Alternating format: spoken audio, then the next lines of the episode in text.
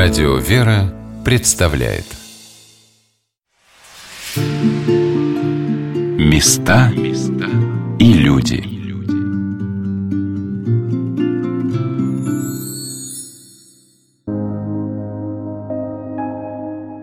Город Пушкин, бывшее царское село, летняя резиденция русских цариц и императоров, в эпоху правления государя Николая II стал местом постоянного пребывания семьи царственных страстотерпцев – неподалеку от Большого Екатерининского и Александровского дворца, где жил император со своей семьей, расположен храм Знамени иконы Божьей Матери, где находилась великая святыня царского села, царско-сельская икона Пресвятой Богородицы Знамени, не раз спасавшая царский дворец и его окрестности от опасности.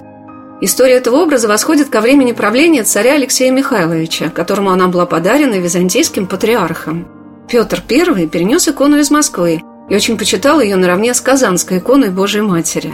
По наследству этот образ перешел его дочери, царице Елизавете Петровне, которая очень любила эту икону и повелела выстроить в честь нее храм, который являлся первым каменным строением царского села. Последний год своего правления императрица каждый день ходила пешком в Знаменскую церковь, к чудотворной иконе, которая впоследствии прославилась спасением царского дворца от пожаров при императорах Александре I и Николае I. До 1831 года икона находилась в иконостасе над царскими вратами, над образом Тайной Вечери. Только однажды ее вынесли из храма, когда в царском селе вспыхнул пожар, охвативший дворец.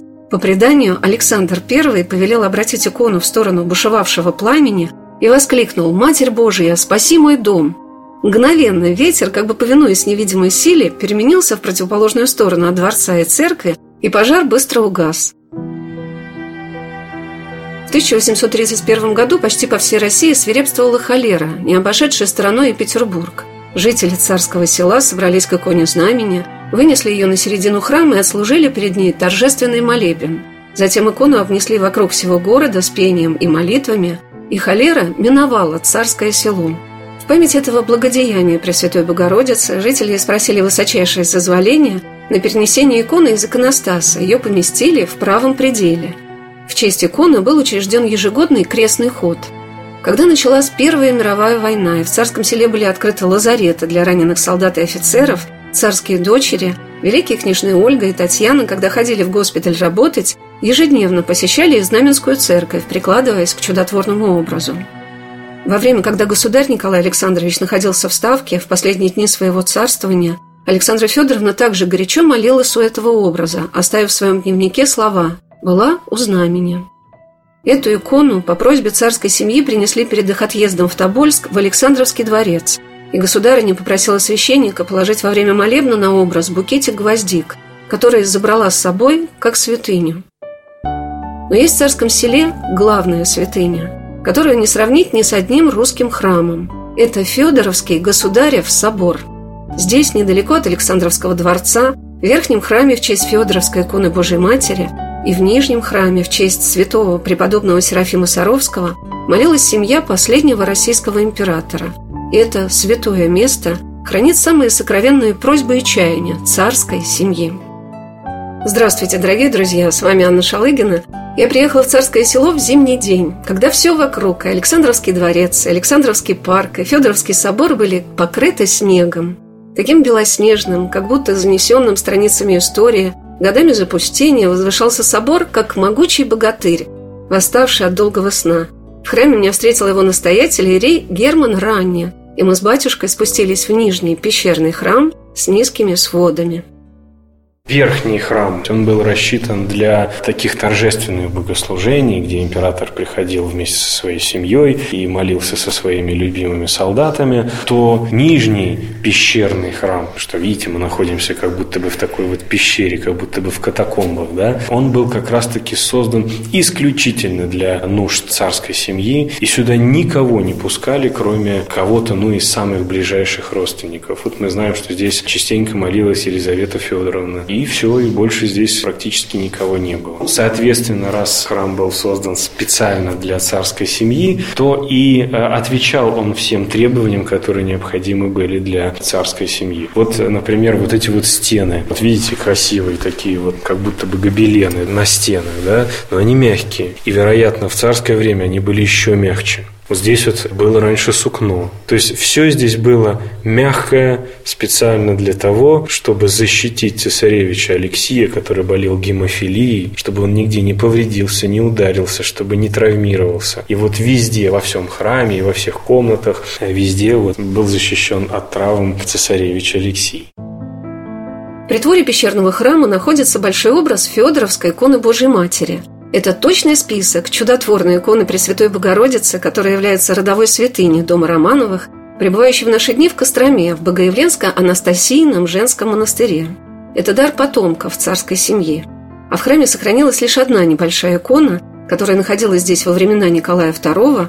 Это образ его небесного покровителя, святителя Николая Чудотворца – это вот все иконы из этой коллекции, которую таможенники остановили на границе. Но вот, вот эта вот икона святителя Николая, она здесь находилась где-то всегда. То есть не конкретно вот в этой нише, но где-то в соборе. Почему? В 2000 году женщина пришла и вот сказала, вот кто-то из моих предков эту икону вынес отсюда, а я вот хочу ее вернуть обратно. Знаете, как говорится, мало ли что люди говорят. Нужно же проверить. Мы, конечно, доверяем людям, но вот этот вот киот, вот этой иконы, иконы, да, он вот как раз-таки выполнен вот в такой стилистике, совершенно чуждой для других храмов. То есть, вот видите, вот эти вот вязи, орнаменты, птички, вот эти вот примитивные животные, да, вот которые как раз-таки говорят о том, что это было создано для вот такого стиля. Еще больше я, так сказать, убедился в том, что эта икона действительно отсюда. В Музее истории религии Санкт-Петербурга в запасниках находится целая коллекция утвари и предметов из Федоровского государева собора. И в числе многих предметов находятся как раз-таки вот такие вот киоты, иконы-то, может быть, и другие, но киоты точно такие же. И вот исследователи там как раз-таки они пишут, что это вот иконы, утварь из Федоровского государева собора. Поэтому где находилась эта икона, мы, конечно, доподлинно не можем сказать, в каком месте, но вот сейчас она вот занимает место в нашем пещерном храме. Но то, что ее видел и к ней прикладывался государь Николай Александрович, это, это так. очень возможно, да. Отец Герман рассказал, что множество старинных образов, которые сейчас наполняют Федоровский собор, были спасены в 90-е годы на границе при попытке перевести коллекцию древнерусских икон за рубеж. Когда мы спустились в пещерный храм, там работал реставратор Владимир Николаевич Лупанов. Он рассказал о том, как начали восстановление этого храма, когда его вернули верующим. Начали мы в 2000 году с мозаики центральной над входом. Здесь, в Екатеринском дворце, есть реставрационные мастерские. Ими руководил такой Александр Александрович Кедринский, это академик архитектуры. Это очень знаменитый человек, он поднял больше ста дворцов после войны в Санкт-Петербурге. Петергоф, Екатерининский дворец. Он учился у архитектора Покровского, который спроектировал этот храм. И мало того, он был когда маленький, он здесь был, и вот он здесь ходил и видел. Храм нижний был расписан до революции, верхний храм был не расписан, были расписаны столбы на 6 метров от пола. И было два проекта, которые Николай II как бы, ну, не то чтобы отверг, но не захотел как бы, чтобы они так выглядели. Ну, дело не в этом. Каким же хотел видеть император Николай II государев собор? Он был заложен 20 августа 1909 года и освящен ровно через три года в 1912 году. Николай Александрович и Александра Федоровна с радостью откликнулись на просьбу солдат, охранявших царскую резиденцию, собственного его императорского величества конвоя или лейб-гвардии сводного его императорского величества пехотного полка, размещенных в царском селе, которым хотелось молиться в своем особом храме – Царская семья также горячо желала иметь свой собственный храм, так как в приходских храмах к ним всегда было слишком много внимания. И Николай II решил осуществить свою идею создания в царском селе не в стиле европейских загородных резиденций, каким видели царское его предшественники, но создавая Федоровский собор и прилегающий к нему Федоровский городок, он хотел осуществить свой замысел, где рядом с царскими дворцами, выстроенными Растрелли и Кваренге, появится уголок Древней Руси. Мне посчастливилось побеседовать уже в Москве с руководителем научной работы в музее императора Николая II, историком Константином Геннадьевичем Капковым на многие темы, связанные с духовной жизнью последней царской семьи. И вот что он сказал о замыслах царя.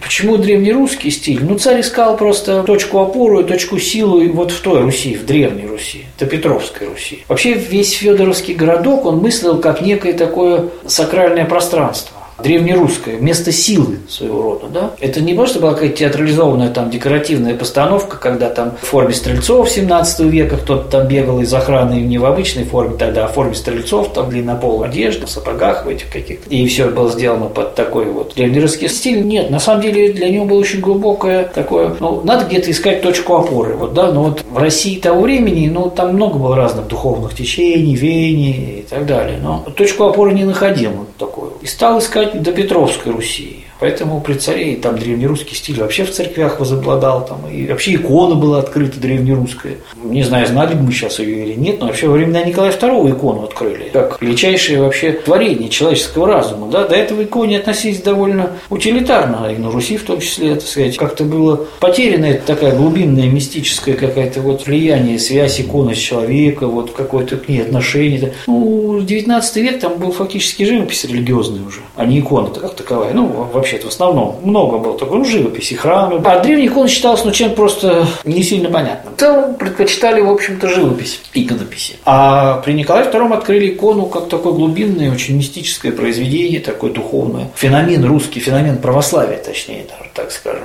открыли. И лично император прям. Но это произошло в его время. И потом он любил древние иконы, он их собирал, него было в личном иконостасе много. Интерес, конечно, к живописи и раньше, и при Александре Третьем древнерусской был. Но при Николае II как-то это вот он расцвел, что ли, перед революцией. Так царь мыслил Федоровский городок как вот такое сакральное пространство, где будет все по-русски. Не по интернациональному, а по-русски. И не по многоконфессиональному, а по православному логично, в общем, для православного царя такое, наверное, построение какие-то. Вот. И в том числе Федоровский собор это был такой доминантой, поэтому он был сделан в древнерусском стиле, и там и внутреннее убранство тоже, и, соответственно, иконостасы были. Там царь находил отдохновение определенно. Архитектором Федоровского собора был приглашен Александр Никанорович Померанцев, а продолжал строительство Владимир Александрович Покровский. За основу как раз-таки был взят Благовещенский собор Московского Кремля. Конечно, снаружи этот э, собор довольно эклектичен. Здесь использовались много разных стилей, и московский, и новгородский, и псковский, и ростовский. То есть это такой вот собирательный образ всех древнерусских храмов и древнерусских стилей. Но поскольку фундамент уже был залит, пришлось использовать вот эти вот все выемки, назовем их так, да, вот для каких-то внутренних помещений. То есть вот мы привыкли все-таки видеть древнерусские храмы храма, вот как храм Покрова на Нерли, да, вот он ровный, прямой, вот как свечка, да, а вот здесь вот он и, возможно, и задумывался так, но из-за того, что был уже фундамент залит, вот множество разных вот пристроек небольших к нему. Ну, к слову сказать, Покровский выполнил очень замечательный проект, и они не мешают, то есть все это выглядит как-то так вот красиво, удачно. В итоге вот в этом проекте и строится собор, а внутри собор очень напоминает нам, ну, на самом деле, несколько храмов, в первую очередь очередь, наверное, это Успенский собор Московского Кремля. И по убранству своему тоже очень похож на храм Сретения Владимирской иконы Божьей Матери при Сретенском монастыре. То есть вот эти деревянные панели по бокам, иконостас, иконы. То есть, возможно, что-то общее здесь присутствует. И когда собор, значит, был построен, торжественное открытие, освящение, освещают центральный предел в честь Федоровской иконы Божьей Матери, пещерный храм в честь Серафима Саровского и еще один предел в честь святителя Алексия. Почему в честь Алексея Московского? Потому что сын императора Николая II был крещен в честь святителя Алексия, митрополита Киевского, Московского и всея Руси чудотворца. И вот этот предел, он так и не был освящен. То есть вот его не успели доделать до революции. Собственно, и сейчас он еще пока не освящен. Собор находится еще в стадии реставрации. Это, знаете, такой процесс очень длительный. Поэтому рано или поздно, конечно, я думаю, что осуществится эта историческая правда, и предел будет все-таки освящен. Федоровский государев собор был возвращен верующим в 1990 году в состоянии, когда на него было страшно смотреть. Отец Герман показал мне фотографию собора. Купол снесен, стены разрушены. В 1934 году храм окончательно закрывается, и здесь начинается просто что-то ужасное. Здесь был кинотеатр, здесь хранили пленки, здесь жгли мусор. И вот особенно очень сильно собор пострадал во время Второй мировой войны, потому что Пушкин находился в зоне оккупации. Поскольку это самое высокое место, то наблюдатель сначала от нашей армии наблюдал, как идут фашистские войска. Бомбили они, чтобы его оттуда убрать. Потом, когда захватили Пушкин, то уже немцы сидели и наблюдали, что там происходит в осажденном Ленинграде. Наши бомбили. Ну и потом освобождение. Поэтому собор, конечно, очень сильно пострадал. Я бы даже сказал, остались только стены. Не сохранилось ничего. Только вот кирпичные стены, где-то даже был обрушен потолок, купола не было, естественно. И после войны здание собора отдают аграрному университету, который находится здесь рядом, который использовал как раз-таки как основное здание вот казармы вот пехотного полка и конвоя охраны императора. Здесь было овощи, база, овощи, хранилище, много чего тут было. И люди здесь скалолазанием занимались вот на стенах этого собора. И в последние самые годы здесь была архитектурная мастерская. То есть вот когда сюда пришла первая община, когда в 90-м году храм передали церкви, вернули, то вот здесь вот в главном храме, где мы с вами сейчас находимся, здесь было несколько этажей сделано. Ну, это много в каких храмах было сделано,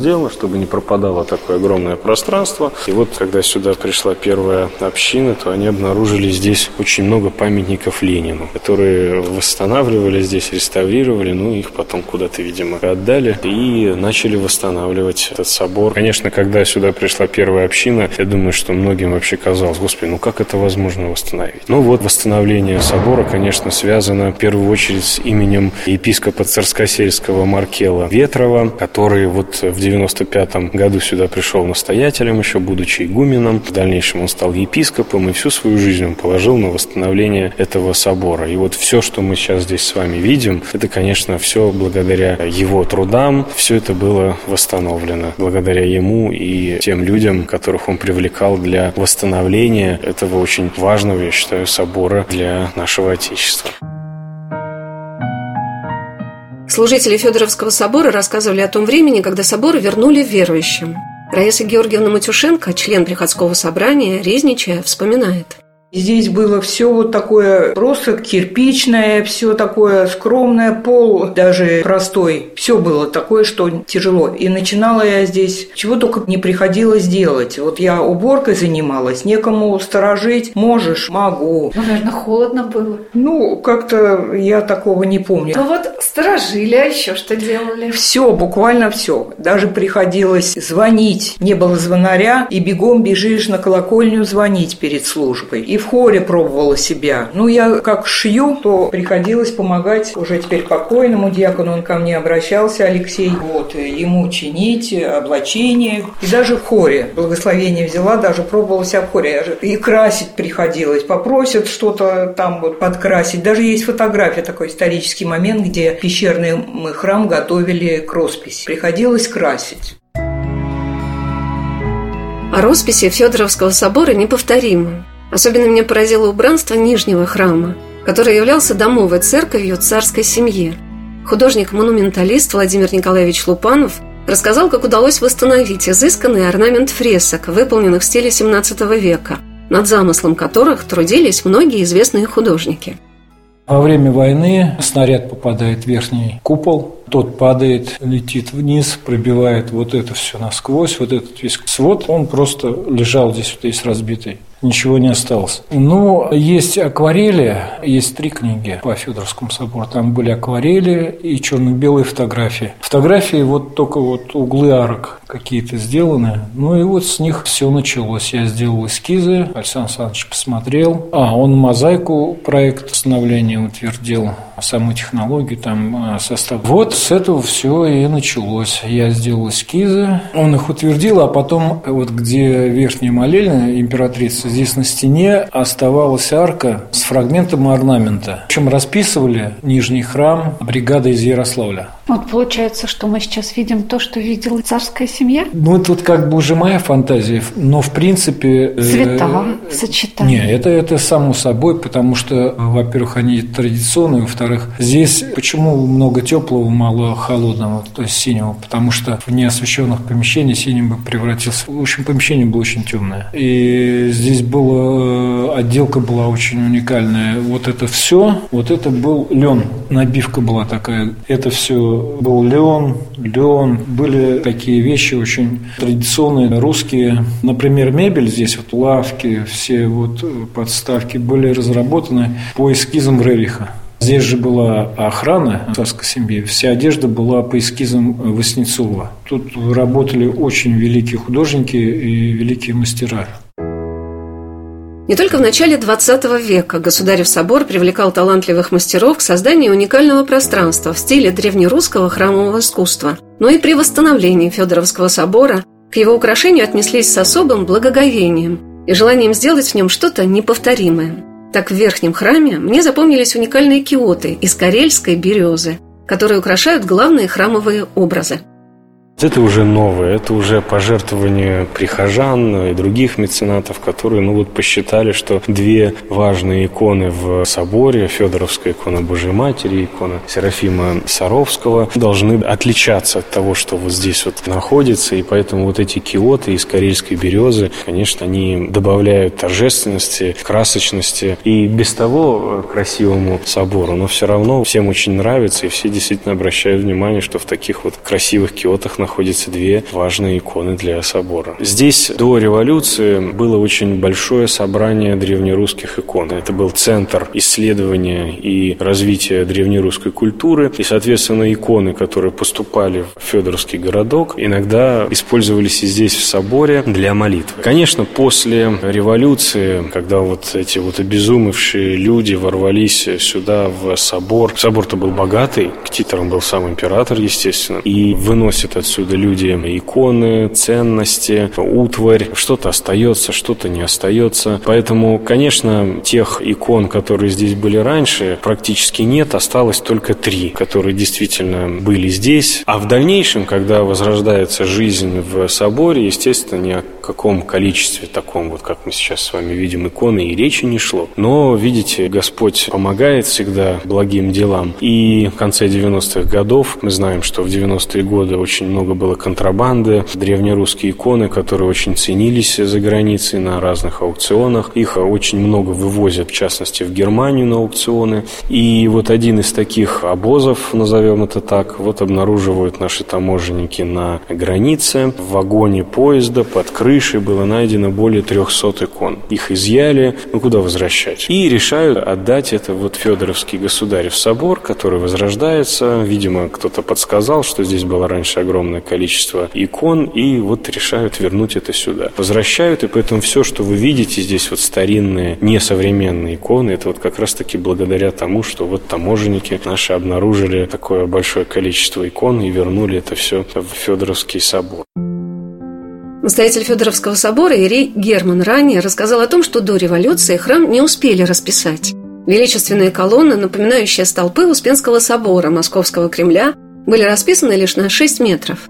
И современные иконописцы, опираясь на эти образцы, создали здесь замечательные фрески в стиле растительных орнаментов XVII века – также я бы хотел обратить ваше внимание на вот эти вот росписи, которые мы с вами видим, вот эти орнаменты замечательные. Они все-таки повторяют несколько знаменитый храм Покрова на рву, храм Василия Блаженного. Кто был в нем, я думаю, может проследить, что вот эти все элементы декора, которые вот, вероятно, были скопированы из храма Василия Блаженного. Даже Нижний пещерный храм в честь святого преподобного Серафима Саровского был создан ярким и праздничным – Русским людям в XVII веке было свойственно изображать на стенах в храме райский сад. Они мечтали о рае. И для царской семьи было близко именно такое восприятие духовного мира – ну, тут я смотрю, и птицы не были, да? Есть фотографии вот этой арки. Они же одинаковые. Вот эти широкие арки, они одинаковые. Естественно, они должны повторяться. Тут как бы закон изобразительный и по архитектуре. Здесь уже немного другие. Они теплые. Здесь красные, там здесь теплые. Но это райский сад. Вот сама идея – это рай. То есть, если ты заходишь в Нижний храм, как правило, там есть пещерные храмы, там такая серьезная должна быть, там еще что-то такое. А ты тут заходишь просто и обалдеваешь. Вот какая должна была, как бы задача стояла. Вот создать эту штуку, такую вот цветущую. Все, человек стоит, радуется, и когда люди молятся, совершенно другое состояние. Например, если бы вы там, допустим, пришли в какой-нибудь пещерный храм, где просто строго все, очень жестко, другое состояние молитвы. А здесь ты стоишь, вот ты в саду райском молишься. Константин Геннадьевич Капков сказал, что посвящение Нижнего храма святому преподобному Серафиму Саровскому тоже было связано с тем, что для семьи последнего русского императора было наиболее близким и дорогим. И он был любимым их святым, поэтому, соответственно, они свой вот самый такой камерный, домовой, нижний, такой келейный, так сказать, храм, потому что верхний был большой, он назначался для солдат, для офицеров, так сказать, для конвоя, чинов и так далее, казак, то нижний он такой был сугубо молитвенный, их храм, и вот свой такой любимый храм, они посвятили память Серафима Саровского, любимого святого. У императрицы там было свое место в нижнем храме, оно как бы было сделано рядом с алтарем, и она могла видеть то, что происходит в алтаре. Как были в древности построены в Византии тоже храмы, когда царицы могли наблюдать за происходящим в алтаре. То есть это шло оттуда, с древней традиции. Это не было, так сказать, вот чем-то абсолютно новым. Думая о том, почему государыня любила молиться рядом с алтарем, мне представляется, что она не только хотела видеть, как осуществляется служба, но старалась не обнаруживать своей сокровенной молитвы. Ее обращение к Господу было для нее настолько важным деланием всей жизни, что ей спокойнее, свободнее было молиться отдельно от других, даже самых близких людей. Она хранила в себе этот дар, стараясь его не потерять.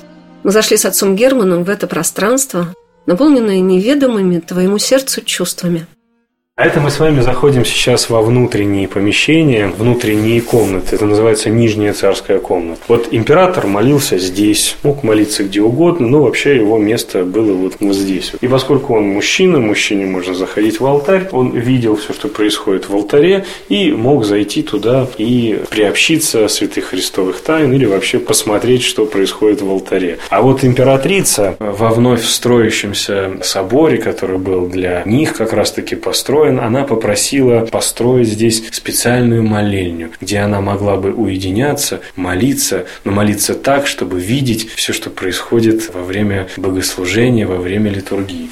Вот эта самая молельня, в которой молилась императрица, вот здесь восстановлено все именно так, как вот оно и было до революции. Вот ее кресло, вот здесь вот стоит аналой, на котором лежала книга, по которой она следила за богослужением. Когда уставала, она могла вот здесь вот присесть, есть, и когда ей нужно было, например, вот посмотреть все, что происходит в алтаре, вот она подходила вот сюда. Вот здесь вот такая невидимая, скажем так, ступенька, куда она уже дальше не могла проходить. Невидимая дверь, назовем это так, да. И вот она здесь стояла и могла видеть происходящее внутри алтаря священнодействия. Когда приходило время причастия, причащался священник, причащался император, а потом священник подходил и причащал уже вот здесь вот так вот император императрицу. Людям всегда очень нравится, они восхищаются вот э, этой молельней. Конечно, это нужно увидеть э, своими глазами. И у нас есть такая возможность, мы, у нас есть экскурсионный отдел, и люди, которые вот хотят, мы их сюда запускаем, конечно, по несколько человек, потому что, видите, здесь маленькое пространство, но люди с удовольствием отсюда выходят, все очень восторжены тем, как здесь все вот уютно, красиво, и как императрица действительно вот всем сердцем хотела поучаствовать в божественной литургии. Даже даже страшно стоять. А почему?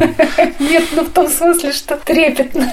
Ну, трепетно это да, согласен. Но я всегда всем людям говорю, вот представьте себе, вот вы сейчас находитесь в храме, в том самом месте, где каких-то сто лет назад, вот так же, как и вы, стояли император Николай со своей супругой, со своими детьми. Вот просто представить это на секунду, и уже, конечно, как говорится, мурашки по коже бегут. Да, так и есть. В нишах тут тоже иконы. Здесь, вероятно, были какие-то иконы, что-то здесь хранилось. Вот в этой нише вот икона Спасителя, кресты. В терновом венце. А так было здесь, что была именно Да, здесь, икона? кстати говоря, вот по фотографиям здесь была икона Спасителя. Нельзя так разобрать, в терновом венце или нет, но вот то, что икона Спасителя, это точно. И вот такие два креста здесь тоже висели как раз. Зажигалась здесь лампада, и вот императрица здесь молилась. А икона с частицей мощей, да, да преподобного Серафима? мощей Серафима Саровского. Преподобный отче Серафиме, моли Бога о нас. Мы остановились с отцом Германом в небольшой уютной комнате, расположенной за пространством храма, предназначенной для отдыха царской семьи. Сколько здесь было пережито радостных минут в теплом благоговейном общении венценосной семьи после церковных служб. Тишина и красота этого Дома Божия располагают и к размышлению, и глубокому почитанию царственных мучеников – для которых молитва в храме была одним из главных утешений их жизни. Оставайтесь на волнах радио «Вера». Через несколько минут мы продолжим наш рассказ о Федоровском государевом соборе в Царском селе.